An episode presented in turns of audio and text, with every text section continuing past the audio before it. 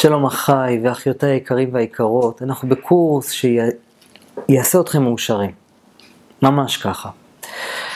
אה, עצרנו בפיזיקה קוונטית, דיברנו על זה שהחומר נעלם ומופיע, וזה לא ייתכן, אה, ולכן המדע אה, לא מבין איך זה ייתכן ובעצם מה זה חומר.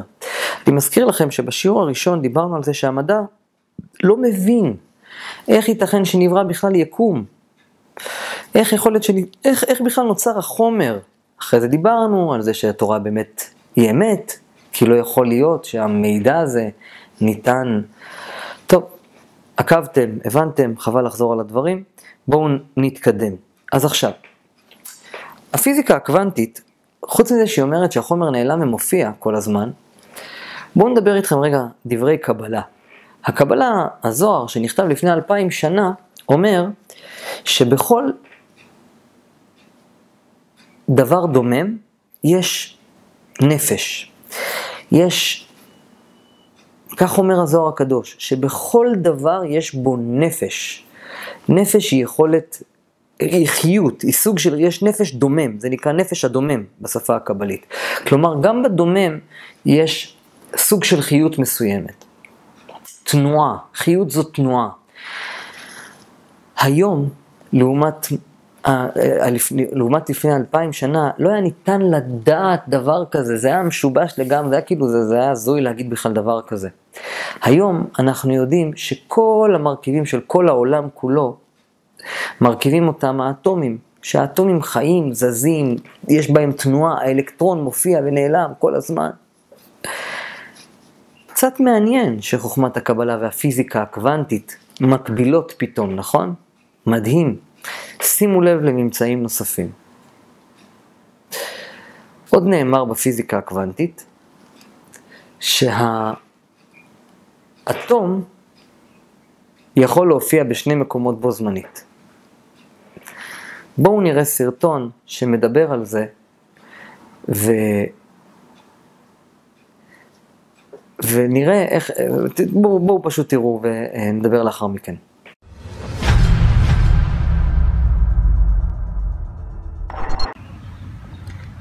חברים, נושא הסרטון שלנו היום הוא מכניקת הקוונטים. תורת הקוונטים היא חלק מהפיזיקה המודרנית, העוסקת באטומים ובחלקיקים הכי קטנים. אז בואו נתחיל. בואו נכיר מכניקה קוונטית ונתחיל מניסוי עם שני חריצים. זה הניסוי המפורסם ביותר של פיזיקה, עליו חזרו יותר מהניסויים האחרים. מכיוון שתוצאות היו מדהימות ומדענים רצו לקבל אותן בעצמם. מהניסוי הרבה מדענים קיבלו השראה והתחילו ללמוד פיזיקה קוונטית. כדי להבין את מהות הניסוי, אנו נראה איך מתנהגים חלקיקים. נניח שהחלקיקים הם כדורי פינג פונג. אם ננסה להעביר אותם בחריץ של לוח, אז נקבל פס על המסך שקולט את הכדורים. אם נוסיף עוד חריץ ללוח, אז נקבל שני פסים בהתאם. עכשיו נראה איך במצבים האלה מתנהגים גלים. עם חריץ אחד, הגלים עושים פס אחד. הפס הבהיר במסך הקולט מראה את הנקודה בה מופעל הכי הרבה כוח. הפס דומה לאותו אחד מהניסוי עם הכדורים. אבל כשנוסיף עוד חריץ אחד, קורה משהו אחר. ראש של גל אחד פוגש ראש של גל אחר, ובמסך אנחנו נראה פסים בהירים, כמו שאתם רואים עכשיו. זה נקרא התערבות או התאבכות בשפה המדעית. ועכשיו נתבונן בקוונטים. פוטון זה החלקיק הכי קטן של אור. אם נעביר פוטון דרך חריץ אחד, אז נראה פס אחד. אם מעבירים בשני פסים, מצפים לראות שני פסים על המסך. אבל לא. באופן מוזר, אנו רואים התאבכות, כמו שראינו עם הגלים. עד לפני הניסוי, מדענים חשבו שפוטון זה חלקיק ולא גל, ואמור להתנהג ככדור. זהו מצב בלתי אפשרי על פי פיזיקה קונבנציונלית, הפיזיקה הידועה. אחרי זה המדענים שמו לב שכך מתנהגים גם אלקטרונים, פרוטונים וחלקיקים תת-אטומיים אחרים. פיזיקאים הרבה זמן ניסו לפענח את זה וחשבו, אולי הכדורים הקטנים האלה מתנגשים זה בזה ועפים לכיוונים שונים, וכך נוצרים הפסים. הפיזיקאים התחילו לשלוח חלקיק חלקיק, כך שלא ליצור התנגשות ביניהם. וכאן מדענים התפלאו באמת. הם ראו על המסך אותה תמונה עם הרבה פסים, וזה נוגד את כל החוקים הפיזיקליים הידועים לנו. איך חלקיקים תת-אטומיים יכולים להתנהג כגלים בזמן שהם חלקיקים ולא גלים? לפי היגיון, החלקיק כאילו התפצל, עבר את שני החריצים והתנגש עם עצמו. פשוט טירוף. המדענים היו בהלם. הם החליטו להתבונן באיזה מהחריצים עובר כל חלקיק. הם שמו מכשיר מידוד על יד החריצים ושחררו את החלקיקים. אבל הפיזיקה הקוונטית יותר מסתורית ממה שאפשר לחשוב. כשמדדו את החלקיקים, הם פתאום התחילו להתנהג ככדורים ועשו שני פסים על המסך. העובדה שמדדו אותם שינתה את התנהגותם. פלא. כאילו אלקטרון ידע שמסתכלים עליו. המדענים נילסון בור ווינגר גייזנברג החליטו שהחלקיק הוא גם גל וגם חלקיק בו זמנית. כדי למדוד אותו צריך להפגיש אותו עם הקוונטים של מכשיר מדידה. וזה מה שגורם לשנות לו את התנהגות הגלית. אבל ב-2006 התקדמות הטכנולוגיה אפשרה לבצע ניסוי יותר חכם מהקודמים. בפשוט אפשר לתאר את הניסוי כך החלקיקים מועברים באותם חריצים, אבל את המדידה הם עשו בזמן שהחלקיקים כבר עברו את החריצים, אבל עדיין לא נגעו במסך הקולט. תארו שאתם עומדים לפני המסך עם עיניים סגורות, וברגע לפני ההתנגשות של החלקיק עם המסך, אתם פותחים עיניים. כאן קרה משהו באמת נפלא. באופן מיידי, הגלים הפכו להיות חלקיקים בדיוק כמו שהיו לפני. אלקטרונים כאילו חזרו לעבר, כאילו הם לא היו גלים לפני רגע. זה בלתי יאומן. ועכשיו נעבור לחידה נוספת של פיזיקה קוונטית. אבל כדי להבין אותה, נדבר קודם על מהירות האור. כולנו יודעים שהמהירות הגבוהה ביותר היא מהירות של פוטונים בריק. מהירות האור זה ערך קבוע. על פי תיאוריה של איינשטיין, תורת היחסות, שגם עליה נדבר בפרקים הבאים, ככל שעצם נע מהר יותר, כך הזמן שלו מואץ יותר. זה הוכח על ידי ניסיונות רבים. במהירות של 300 אלף קילומטרים בשנייה, הזמן נעצר. במילים פשוטות, אם תהיה לכם חללית שיכולה להגיע ל-300 אלף קילומטר לשנייה, והייתם טסים לגלקסיה אחרת במרחק של שלושה מיליארד שנות אור מכדור הארץ, הייתם מגיעים לשם ברגע אחד. כי בזמן הטיסה, הזמן שלכם היה נעצר, ובכדור הארץ היה עובר זמן של שלושה מיליארד שנים. המהירות של פוטון אור עומדת על בדיוק 300 אלף קילומטר לשנייה, ולכן זמנם עומד על אפס. מכאן אפשר להסיק שלעבור את מהירות האור בלתי אפשרי, כי למהירות נוספת צריך להאט את הזמן עוד יותר, והוא כבר על אפס. וכאן עולה השאלה, למה היקום שלנו בנוי כך שמהירות מהאטת זמן? למה מרחב וזמן קשורים זה בזה? לאנושות אין תשובה לזה, אבל יש עוד שאלה שמטריפה את כל המדענים. שזירה קוונטית היא תופעה במכניקת הקוונטים, בה המצבים הקוונטיים של שני עצמים או יותר חייבים תמיד להיות מתוארים בהתייחסות אחד לשני. זאת למרות האפשרות שעצמים מרוחקים פיזית זה מזה בשנות אור. בואו נבין יותר לעומק. תארו לעצמכם שני חלקיקים הקשורים זה לזה. אם אחד מסתובב מלמטה למעלה, השני חייב להסתובב באופן הפוך, מלמעלה למטה. כמו שאנחנו זוכרים מהניסוי עם שני החריצים, רק בזמן המדידה חלקיק מקבל את צורתו והופך מגל לחלקיק.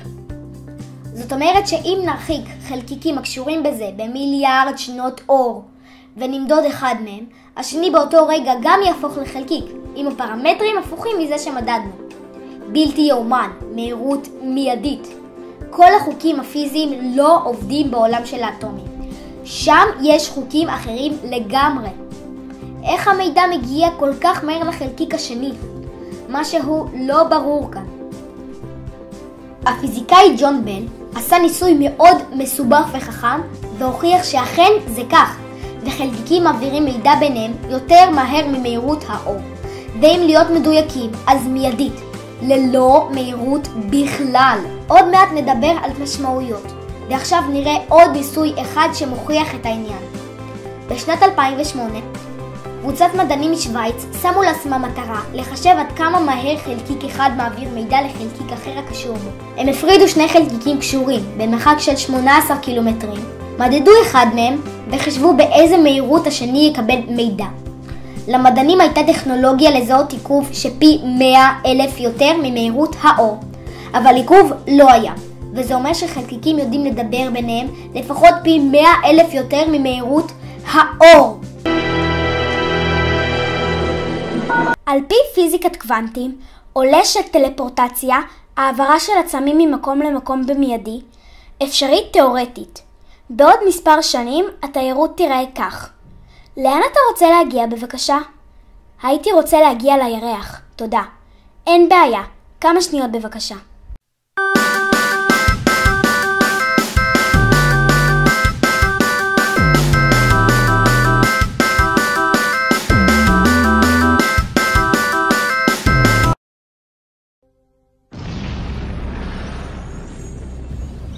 המסקנה השנייה היא קיומו של כוח עליון. כי אם המפץ הגדול באמת יתרחש, זאת אומרת שהחלקיקים מהם אנחנו מורכבים קשורים זה לזה. וזה אומר שכל המידע עלינו מועבר באופן מיידי לאנשהו, כנראה לכוח עליון. כלומר, יש משהו מעלינו. נתראה בסרטון הבא. ביי! לאחר שצפינו בסרטון הזה, אנחנו יכולים לראות שבעצם החומר, האטום, נמצא בשני מקומות בו זמנית. כך, כך יוצא מהסרט, סרט מדע. חוכמת הקבלה כל הזמן אומרת שיש יקומים מקבילים, וכל האפשרויות מתקיימות בו זמנית, בדיוק כמו שהפיזיקה הקוונטית מגלה. עד לפני, כתבתי ספר, כתבתי ספר שנקרא ניפוץ המדע המודרני, ושם אני מדבר על... סליחה, בספר התכתבות עם אתאיסטים אני מלמד על זה שהמדע והתורה הולכים במקביל בד בבד. בספר ניפוץ המדע המודרני, אני לוקח צעד אחד קדימה ואני אומר שהפיזיקה הקוונטית כבר כתובה בחוכמת הקבלה ובתורה. איך ידעו חכמי הקבלה שהחומר יכול להימצא בכמה מקומות בו זמנית? תסבירו לי אתם, אם לא שזה תורה שניתנה מאת הבורא שברא את היקום. הפיזיקה הקוונטית, אפילו אתם, אין לכם מושג על מה אני מדבר ב-2018, שחומר יכול להיות בשני מקומות בו זמנית. חוכמת הקבלה אומרת את זה כבר אלפי שנים. הדתיים החרדים אומרים את זה כבר אלפי שנים. אז עכשיו תראו דבר נוסף. אתם שמעתם על הכבשה דולי, שלקחו שערה מכבשה, חתיכה קטנה של שערה, ועם ה-DNA של השערה שכפלו ועשו, ח... בראו, יצרו, סליחה, יצרו חיים שלמים, כבשה משוכפלת וקראו לה דולי. איך הם עשו את זה ואיך הם ידעו את זה? יש מושג שנקרא DNA. ואומרת חוכמת הקבלה, ותראו שזה דבר מדהים, חוכמת הקבלה אומרת שבכל חלק באדם יש את כל האדם כולו. זה ה-DNA. איך חוכמת הקבלה ידעה את הדבר הזה? זאת אומרת, שימו לב להקבלה המדהימה. המקובלים מלפני אלפי שנים אמרו כך, אמרו שהחומר יכול להימצא בו זמנית בכמה מקומות, הם קראו לזה יקומים מקבילים. שתיים, שבכל דומם יש תנועה, יש נפש. שלוש, ש... אה, והדבר השלישי הוא, שכחתי, טוב, תכף אני אזכר, אז במקביל לדברים שאמרתי קודם, היום, אה, ושבכל חלק באדם יש את כל האדם, והיום לקחו חתיכת שערה ושכפלו כבשה שלמה. היום גילו בפיזיקה הקוונטית שהחומר נעלם ומופיע ויכול להיות בשני מקומות בו זמנית, כמו שאומרת חוכמת הקבלה. אז אם עד היום רק המדע הוכיח את אמיתות התורה, היום הפיזיקה הקוונטית הלא ברורה עד היום, בימינו זה אנחנו לא מסוגלים להבין. היום המדע מתחיל לדבר על טלפור, טלפורטציה, שיגור אדם ממקום למקום, ויש סרט שלם של איינשטיין, שאיינשטיין גילה אה, טוענים שאיינשטיין, יש, אני תכף אראה לכם סרט על זה שאיינשטיין העביר בטלפורטציה אנשים ממקום למקום בבליפה שנייה. אז חוכמת הקבלה כבר ידעה את הדברים הללו. למה? כי הקבלה היא חלק מהתורה, היא חלק מארבעת החלקים שמהם מורכבת התורה, והתורה ניתנה בהר סיני, בתקשור למשה רבנו, לאיש הענב מאוד מכל האדם אשר על פני האדמה. בואו תראו את הסרט על אלברט איינשטיין, ואנחנו נמשיך מיד לאחר מכן.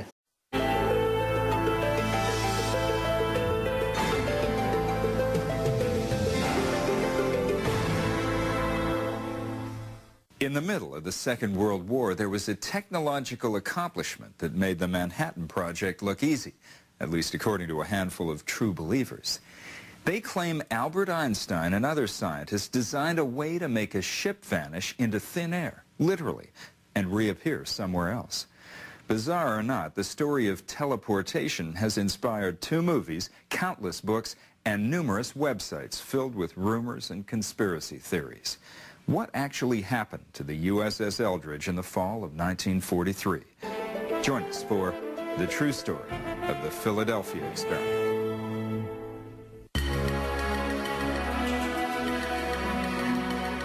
Rusted out warships don't usually make the pages of Playboy.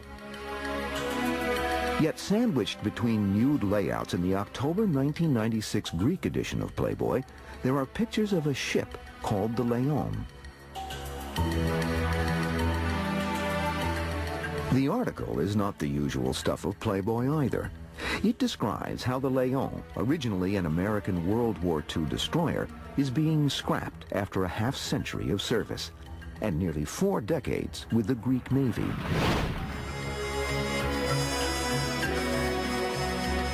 But as it happens, this is no ordinary warship.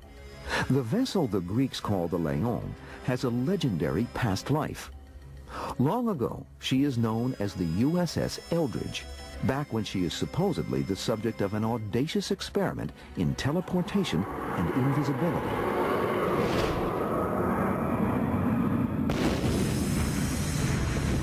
As the story goes, the experiment takes place in the early years of World War II as a countermeasure against German U-boats.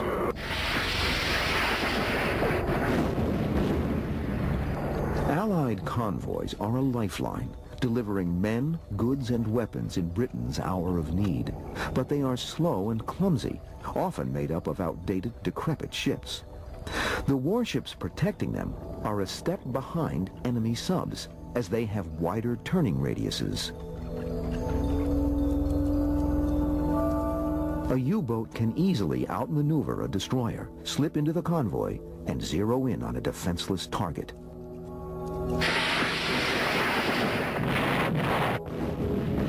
In 1942 alone, more than 1,000 Allied ships are torpedoed and sunk.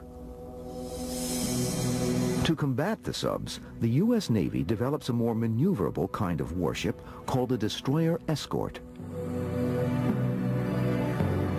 A destroyer escort is an anti-submarine vessel, and it's sort of like a destroyer, except that it's not as fast. It has a much smaller turning circle.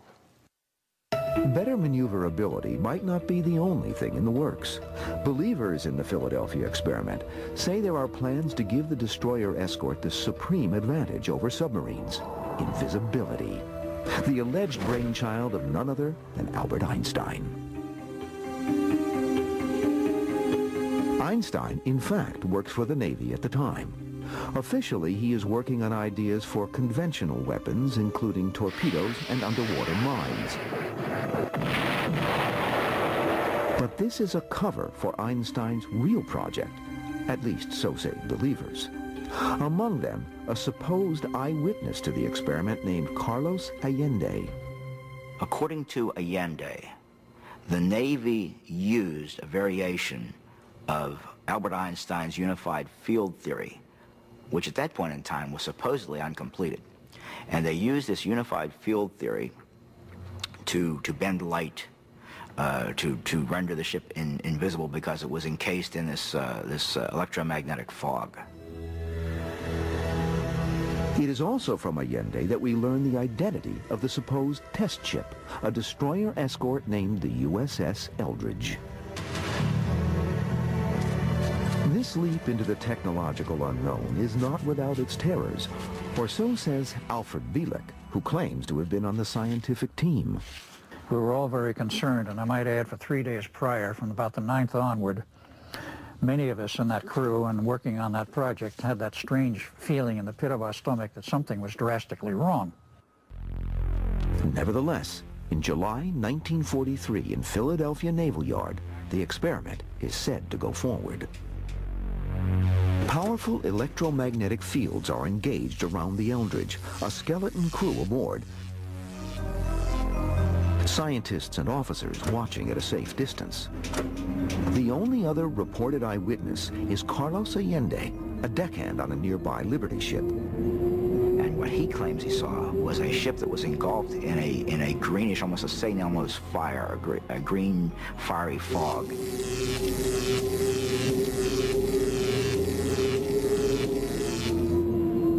As the electromagnetic fog swallows the Eldridge, strange optical effects manifest themselves. And that he, as he watched and was able to even insert his arm into what he called the terrific flow of this energy, the ship disappeared. To the amazement of all the onlookers, they not only had radar invisibility, they had optical invisibility. The Eldridge reportedly achieves the supreme form of camouflage, invisibility. But then comes an even stranger effect, teleportation.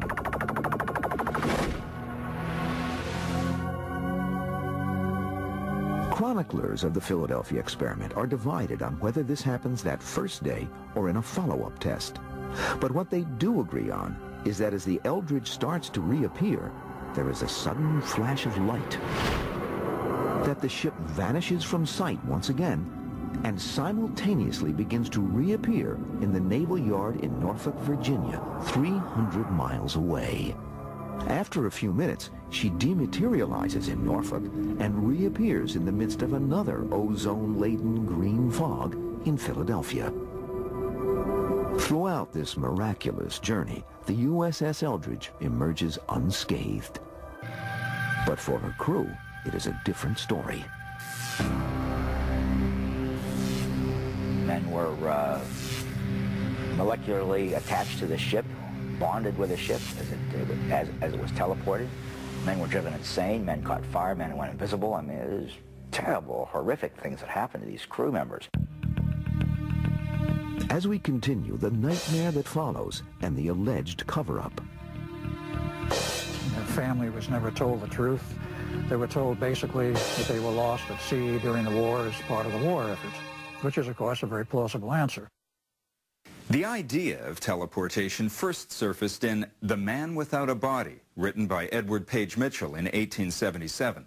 In the story, the machinery breaks in the middle of a teleportation, leaving the subject with his head and body separated. History's Mysteries will return on the History Channel.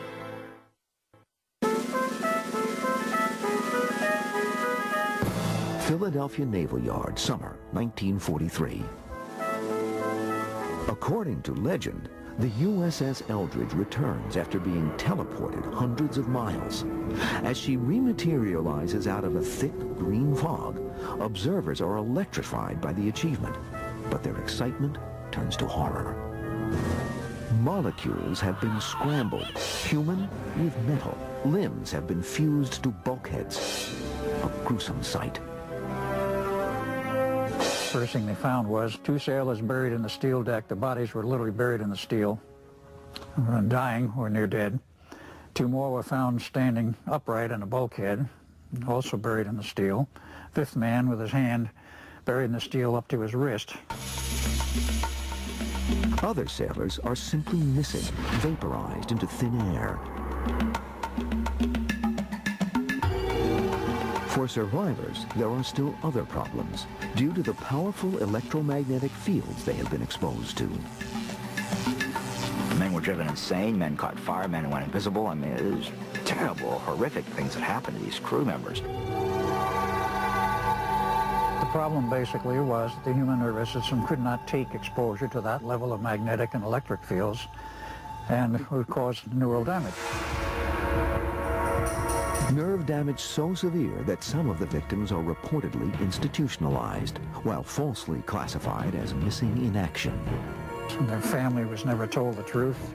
They were told basically that they were lost at sea during the war as part of the war effort, which is, of course, a very plausible answer.